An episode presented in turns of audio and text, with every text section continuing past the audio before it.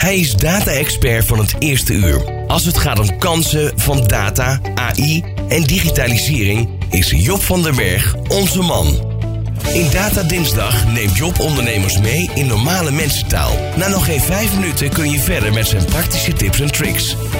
Dit is Data Dinsdag.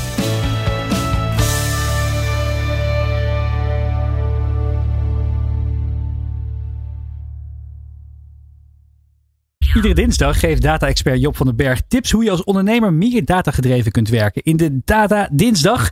En een feestelijk weerzien, want Job is onder Annemarie van Gaal tevens minister van Digitalisering en Data in het ondernemerskabinet van de ondernemer. Job, welkom. Dankjewel. Ook aan jou de vraag. Uh, Politiek Den Haag, Rutte 4 zetten we inmiddels op. Uh, we raken het tel wel eens kwijt. Rutte 4, welk cijfer zou je het kabinet geven? Specifiek op het gebied van pragmatisme. 6,5. Kijk, oh, we stijgen. optimisme, optimisme. We zijn van 3 naar 5 naar 6,5 gegaan. We eindigen misschien met een 10 uh, eind van, uh, eind van de 2 uur. Wie, wie weet. weet. Ik denk het niet. Maar ik ben wel benieuwd. Wat zou je ja, als minister... Waarom, waarom ja? 6,5? Kijk, ik, ik bekijk het echt vanuit mijn expertise de data en digitalisering. Dus okay. dan heb ik het vooral natuurlijk over Alexandra van Huffelen, onder andere ja. die digitaliseringsagenda uh, neerzet. Dus ik bekijk het even vanuit die invalshoek. Oh, okay. Ik zie wel dat er de, het bewustzijn er is dat data en AI ons kan helpen om een betere concurrentiepositie te hebben. Dat het de sleutel is om productiever te worden. En dat daar wel, ja, wel op zich wel een agenda staat waar ik wel achter sta. Um, en denk dat daar het is. Alleen het pragmatisme, daar hoor je al, daar, daar zit er enorme verbeter, verbeterkracht. Dus er zijn best wel woorden, maar de daden en data ontbreken uh, in deze. Maar op zich de, de basis vanuit dat überhaupt een digitaliseringsagenda is en ambitie die er, die er is. Um, dat vind ik wel positief. Okay. Maar er is groeiruimte boven de 6,5. Wat zou er beter kunnen? Nou, eigenlijk is er nu een, een enorm momentum om die kansen van data en AI te pakken. En waarom? En juist voor ondernemers moet ik erbij zeggen waarom. ChatGPT, we weten het allemaal, we hebben het allemaal gezien en gehoord. Maar mensen weten ook inmiddels dat er nog veel meer AI-tools komen en al zijn. Waar ondernemers enorm aan de slag kunnen gaan. Sterker nog, ze liggen eigenlijk voorhanden tools om tekst naar video te vertalen. Uh, tools om uh, relatief makkelijk een, een bepaald voorspelmodel uh, te bouwen. Die liggen gewoon. Om je diploma te halen. Om je diploma te halen. Zag ik van de week. Ja. Allemaal middelen eigenlijk om productiever te worden. Wat, wat, allemaal, wat zo noodzakelijk is voor ons. Ehm, daar kan de overheid ondernemers helpen praktisch. Dus niet dikke beleidsvisiedocumenten, maar praktisch. Misschien wel via een KVK of een VNO-NCW meer de praktische semi-overheidsinstituten om de ondernemer te helpen om die kans te pakken en dat te benoemen. Maar ook, um, kijk, deze opkomst betekent ook weer de, de privacy kant. Hè? Mm. Dus weer vanuit een andere kant van de oceaan. Partijen die opkomen, big tech zou je kunnen zeggen. Dus ook het momenten voor de overheid om dat stukje privacy en na te denken van wat voor afhankelijkheidspositie we krijgen mm. door deze AI-tools en deze datagolf. Komende woensdag wordt het toevallig besproken in de Tweede Kamer met een grote commissie. En ook een hoop uh, ja, privacy-waakhonden en voorvechters zijn erbij aanwezig. Dus we gaan zien wat daaruit komt. Ja, dat is ook een beetje daarom ik die 6,5 geef. Weet je, het is wel, je ziet wel dingen gebeuren op dat vlak. We zijn er nog niet, maar wel ze, liggen niet helemaal te slapen op dat, op dat vlak. Volgens mij gaat je column ook over dit onderwerp die je vandaag hebt meegenomen. Dat klopt, dat klopt. Want wat ik wilde doen is eigenlijk even kort terugblikken. Want wat ik zei uh, in, uh, toen we begonnen met het uh, ondernemerskabinet. Toen had ik al aangegeven van, joh, ja, meer een productieve rol die, die het over moet hebben in het stimuleren van data en AI gedreven werken. Ja, en, en, eigenlijk intussen, wat ik al net een beetje zei, is, is ChatGPT en andere AI-tools heeft eigenlijk het grote publiek bereikt. Ik denk dat dat heel positief is, want daarmee ligt ook wel handbereik voor ondernemers. Uh, ik zei al even een aantal voorbeelden. Synthesia, van tekst automatisch hoogkwaliteit video's maken. Of Browse, ook een hele mooie tool. Waarbij je eigenlijk de, de, de websites van concurrenten in de gaten kan houden. Allemaal dingen waar een ondernemer uh, uh, heel veel mee kan. En waar we als ondernemer Nederland profijt van kunnen, van, van kunnen nemen. Uh, dus de kans ligt voor de opruim. Alleen de vraag rijst dus, ja, hoe kunnen we met deze AI-tools als land innoveren? En dus inderdaad die productiviteit verhogen. Uh, en hoe zit het met de privacy van deze tools? Er worden burgers voldoende beschermd? Leidt het tot ongelijkheid of juist tot gelijkheid? En hoe kunnen we onze concurrentiepositie verbeteren? Nou, wat denk ik een hele belangrijke rol is voor de, van, de, van de overheid en waar, we, waar op ingezet zou moeten worden, is eigenlijk, ja, waar liggen dan die kansen en de kaders stellen? Um, en momentum om eigenlijk die belofte, die ook duidelijk wordt benoemd nu door het kabinet, om Nederland koploper te maken op het gebied van digitalisering en tech. Ja, nu is eigenlijk die AI-wind, zo, zo zou je kunnen zeggen, hebben we nu mee. Uh, dus die overheid moet die kansen benoemen en concreet maken. Uh, maar ook dus die, die, die bescherming van de privacy van, uh, van de burgers. Want ja, hoe zit het eigenlijk met die privacy? En die kan creëren van die nieuwe afhankelijkheden. Waar natuurlijk heel veel over wordt gesproken met Google, Facebook en de Big Tech. Waardoor we afhankelijkheden hebben en een algoritme voeden. Het is ook een maatschappelijke discussie. En die moet nu juist gevoerd worden, nu die tools zo in opkomst zijn. Um, en laatste, wat ik daar wil toevoegen, is dat de overheid wil soms ook wel wat. Ja, het, het, het, het probeert een beetje het wijzende vingertje te hebben. Terwijl je ook vaak ziet dat de, de, de overheid zelf niet altijd erop voorop loopt. Uh, datalekken, cybersecurity, privacy, maar ook verantwoord gebruik van algoritmes. We kennen ze allemaal. Ze kan ook leren van het bedrijfsleven. Het bedrijfsleven loopt ook ontzettend voorop. Er zijn heel veel bedrijven die hele mooie voorbeelden hebben en heel ver zijn met cybersecurity, uh, uh, met het waarborgen van privacy. Dus ik zie ook heel erg het momentum dat, dat het bedrijfsleven, uh, uh, dat de overheid ook kan leren van het bedrijfsleven en dat die interactie veel meer moet komen. Uh, en daarom zou ik ook willen pleiten dat, dat nou ja, via een NVO-NCW of een Kamer van Koophandel of een andere meer semi-overheid of, of partijorganisaties die midden in het ondernemen Nederland staan, dat die meer rol en sturing pakken om die ondernemer te ondersteunen met de kans van AI, maar ook Nederland echt te helpen om middels van deze tools uh, de kansen te pakken met data en AI om productiever te worden en ons land te verbeteren. Met altijd de bescherming van burgers, van de privacy van burgers en consumenten uh, als uitgangspunt. Dus eigenlijk geen dikke beleidsdocument, maar praktische handvatten. En die kans kan nu denk ik gepakt worden. Dus vandaar glas half vol uh, en 6,5. En jij zei aan het begin zei je iets van ja, een soort vraag die je jezelf stelde: van gaat dit gelijkheid bevorderen of gaat dit ja. juist ongelijkheid zorgen voor ongelijkheid. Wat denk jij persoonlijk?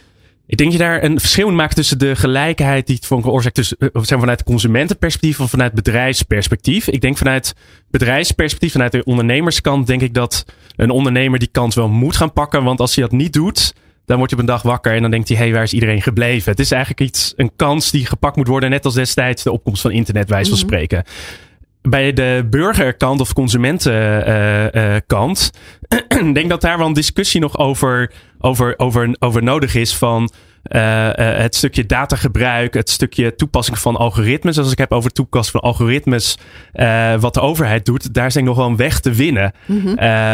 Um, daarop controleren dat het op een goede manier wordt gedaan, maar ook transparantie daarin. Dus daar zie ik heel erg dat, er, dat de overheid vaak zelf een black box creëert hoe zij data en AI nou concreet toepassen. Mm-hmm. Dus eh, dat ongelijkheid zie ik voor meer bij de burgerkant. En dat vind ik ook echt een hele ethische maatschappelijke uh, discussie waard. Andy, hoe kijk je? Sorry. sorry ja, ja, ja, ja, nee, jij eerst. Jij we, zijn, eerst. we zijn zo uh, on edge met dit onderwerp al natuurlijk. Uh, Annemarie, hoe kijk jij hier naar eigenlijk? Als, als je al, ja, al, al, al, al sinds, sinds, ik wil zeggen, 100 jaar ondernemer. Dat, dat, dat is natuurlijk niet waar. Maar al heel erg lang ondernemer. Je hebt alle trends voorbij zien komen. De opkomst van het internet voor ondernemers. Nu is inderdaad data en uh, kunstmatige intelligentie. Is wel echt the next big thing. Ja. Here to stay. Hoe kijk jij ernaar? Ja, fascinerend wat er, wat er gebeurt en wat er kan. En natuurlijk moet je als ondernemer erop duiken. En uh, ik heb het zelf, uh, die, die opkomst van internet heb ik meegemaakt. Want toen zat ik natuurlijk in Rusland. Ja. Uh, en wij, ja, eigenlijk ons bedrijf als eerste met allemaal Macs en alles. wij deden alles digitaal. Terwijl ze in Nederland nog bezig waren met plakken en knutselen, ja. hadden wij al ja, het echt state of the art. Omdat we het bedrijf toen op dat moment nieuw konden oprichten. We hadden toen in uh, Nederland natuurlijk in die begindagen hadden we Ilse, uh, ja, Ilse.nl als een soort zoekmachine. Ja. Alta Vista hadden we. Ja, ja, ja. Had, had je dat in Rusland ook toen? Dat, uh, dat, nee. soort, dat soort opkomst van de soort van. Nou, uh, met mailen en zo waren wij natuurlijk heel snel. En alles wat er kwam, daar, daar doken wij echt op. Ja, om te zorgen ik. dat we het meteen hadden. En dat we, dat we, ja, we maakten ook dagbladen. Maar gewoon, hè, bedoel, het, wij waren echt totale frontrunner op dat, op dat gebied. Terwijl we in Rusland waren. Maar ik kwam terug in Nederland in 2000. En uh, ik werd directeur bij de Telegraaf Media Groep. Mm-hmm. En daar hadden ze nog geen e-mail. dus toen dacht ik ook van ja, inderdaad, weet je, het maakt eigenlijk niet uit waar je bent. Maar je moet wel uh, zorgen dat je frontrunner bent. Ze hebben ooit, ooit ook in, ik heb net een fascinerend boek hierover gelezen, Chip War, over de, de chipindustrie. Echt aanrader. En Rusland liep heel erg voorop in de, in de computerchips in die tijd. Ze wilden zelfs een hele stad bouwen. Wat helemaal gericht was om, om een soort van ja, Silicon Valley voor het Silicon Valley bijna. Dus... Nou, weet je wat het grappige is? En op zich zit, zit, ik daar ook wel eens aan te denken van hoe kun je dat hier zorgen dat dat ook hier komt. Het grappige is dat Rusland um, die sloeg um, stappen over. Omdat ze bijvoorbeeld de fax, hè, wat bij mm -hmm. ons jarenlang het, de manier was om iets naar een ander te sturen, die hebben ze nooit gekend. Want die was er helemaal niet. Die is gewoon ertussenuit gevallen. En, en zo waren er nog een paar andere voorbeelden. Dat, ja, de telex hebben ze ook nooit gekend. Maar hoe kunnen we dat dan tastbaar maken als tip voor de ondernemer die luistert en kijkt? Uh, is het dan een kwestie van altijd op het nieuwste springen? Of wat ja, zou je adviseren? Uh, als het nieuwste een verbetering is, mm -hmm. laat het oude dan gaan. Ja. En, en jump op het nieuwste. Ja, en Job, mijn vraag die ik net aan jou wilde stellen ja. was: uh, wat ik een beetje proef uit, jou, uit jouw verhaal, is dat er nu een soort van opdrachtgever-opdrachtnemer relatie is tussen de overheid en bedrijven in Nederland. Hè? Uh, als er iets gedaan moet worden, bijvoorbeeld een cybersecurity oplossing voor een ministerie, dan wordt er een externe club ingehuurd voor een project. En er zit geen lange termijn visie in. Hè? Uh, proef ik dat goed? Ja, en maar ook dat uh, de overheid heel erg met wijze vinkjes zegt van uh, de, uh, bijvoorbeeld een APG, terecht hè, heel, heel fel, heel vrij agressief op het waarborgen van, van, van privacy. Ja. Maar de, de, overheid moet ook naar zichzelf kijken hoe ze zelf met verantwoord met data omgaan. En um, het is heel belangrijk, de privacy van burgers staat voorop. Maar de zorgen dat daar ook gesprek over is met het bedrijfsleven. En dat de overheid ook kan leren hoe het bedrijfsleven het zelf oppakt en van voorbeelden kan leren. Ik denk dat er meer dialoog daarop uh, nodig is en dat je ook mhm. meer van elkaar kan leren. Want de overheid heeft zelf ook een opportunity om, moet zelf ook nadenken over de toepassing van dit soort nieuwe technologieën en AI-tools. Net als het bedrijfsleven moet doen. Dus laten we het meer samen doen of in dialoog. Dan dat de overheid dat vanuit Den Haag alleen maar met het wijzende vingertje doet. Mm. Uiteraard de controlerende functie, want dat staat paal en perk. Maar um, meer interactie en dialoog en kaders stellen, dat, dat kan denk ik helpen. Er is heel veel te doen. Maar als je nou één ding zou mogen kiezen. Je bent morgen heb je Alexander van Huffelen opgevolgd. Die, uh, die is met uh, een van de reizen van onze vorige minister meegegaan. Kwestie van tijd, denk ik hoor. en is lekker met de treinen naar Noord-Spanje uh, voor een lange retraite. Jij bent minister van Digitalisering, of staatssecretaris van Digitalisering. Wat zou je als allereerste veranderen? Veranderen. Nou, wat ik zou veranderen, vind ik lastig beantwoorden. Maar wat ik zou doen is meer gesprekken voeren met ondernemers, MKB in Nederland. Ophalen hoe zij naar deze trends kijken, wat zij daarvoor nodig hebben. En daar niet een beleidsvisie, zeg maar, op top-down niveau. Uh, in brede zin over wat de toekomst is van deze technologieën. Nee, echt praktische handvatten en pragmatisch beleid en, en, uh, en, en handvatten formuleren. waarop MKB Nederland hier wel of niet voordeel uit kan doen. Prachtig. Zou er ook nog een, een, een enorm voordeel kunnen zitten in het gebruik van kunstmatige, uh, kunstmatige intelligentie? Nou, struikel ik er, uh, erover. Om die enorme regelbrei uh, in Nederland, die regeldruk die Annemarie ook zo, zo hekelt, om die terug te brengen? Dat vind ik lastig te beantwoorden. Wat, wat ik wel zie is dat door de opkomst van deze tools en technologieën natuurlijk wel moet, moet gekeken worden of de huidige wetgeving en regel die er zijn, of die nog wel of die aangepast moeten worden. Mm -hmm. het, het, het, dus de, niet de spelregels veranderen, maar zeg maar de, het spel zelf verandert telkens. En dan bedoel ik met het spel de, de opkomst van tools, dataopslag, dataverwerking en, en de toepassing van algoritmes. Ja. Dus ik denk dat het meer daar zit.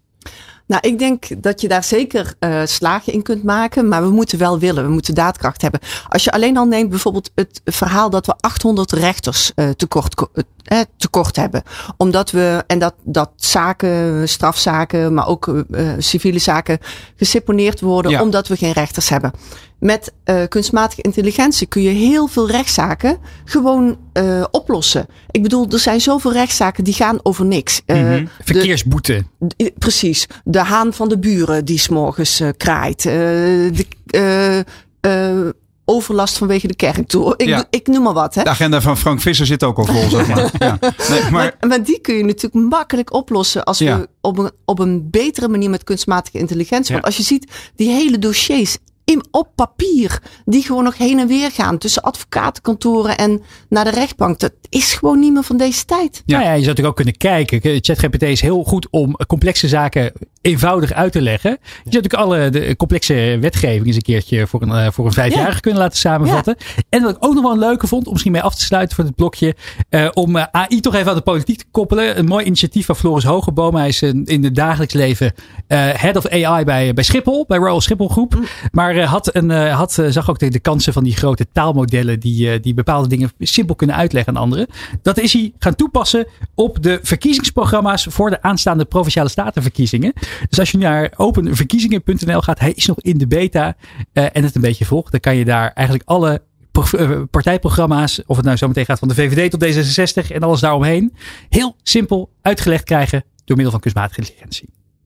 Briljant. Deze, deze de tip. Openverkiezingen.nl. Neem een kijkje, schrijf je even de nieuwsbrief en blijf op de hoogte. Job, dankjewel voor jouw inzichten wederom vandaag over om Nederland eh, data en AI gedrevener te maken. En we kijken uit naar volgend jaar. Roland? Mag ik nog één laatste vraag stellen? Ik ben benieuwd, Job. Zien we jou ooit in de politiek? nee, niet, geen ambitie. Zo heel gedecideerd ook. Duidelijk. Was Data Dinsdag met Job van den Berg van Bluefield Agency.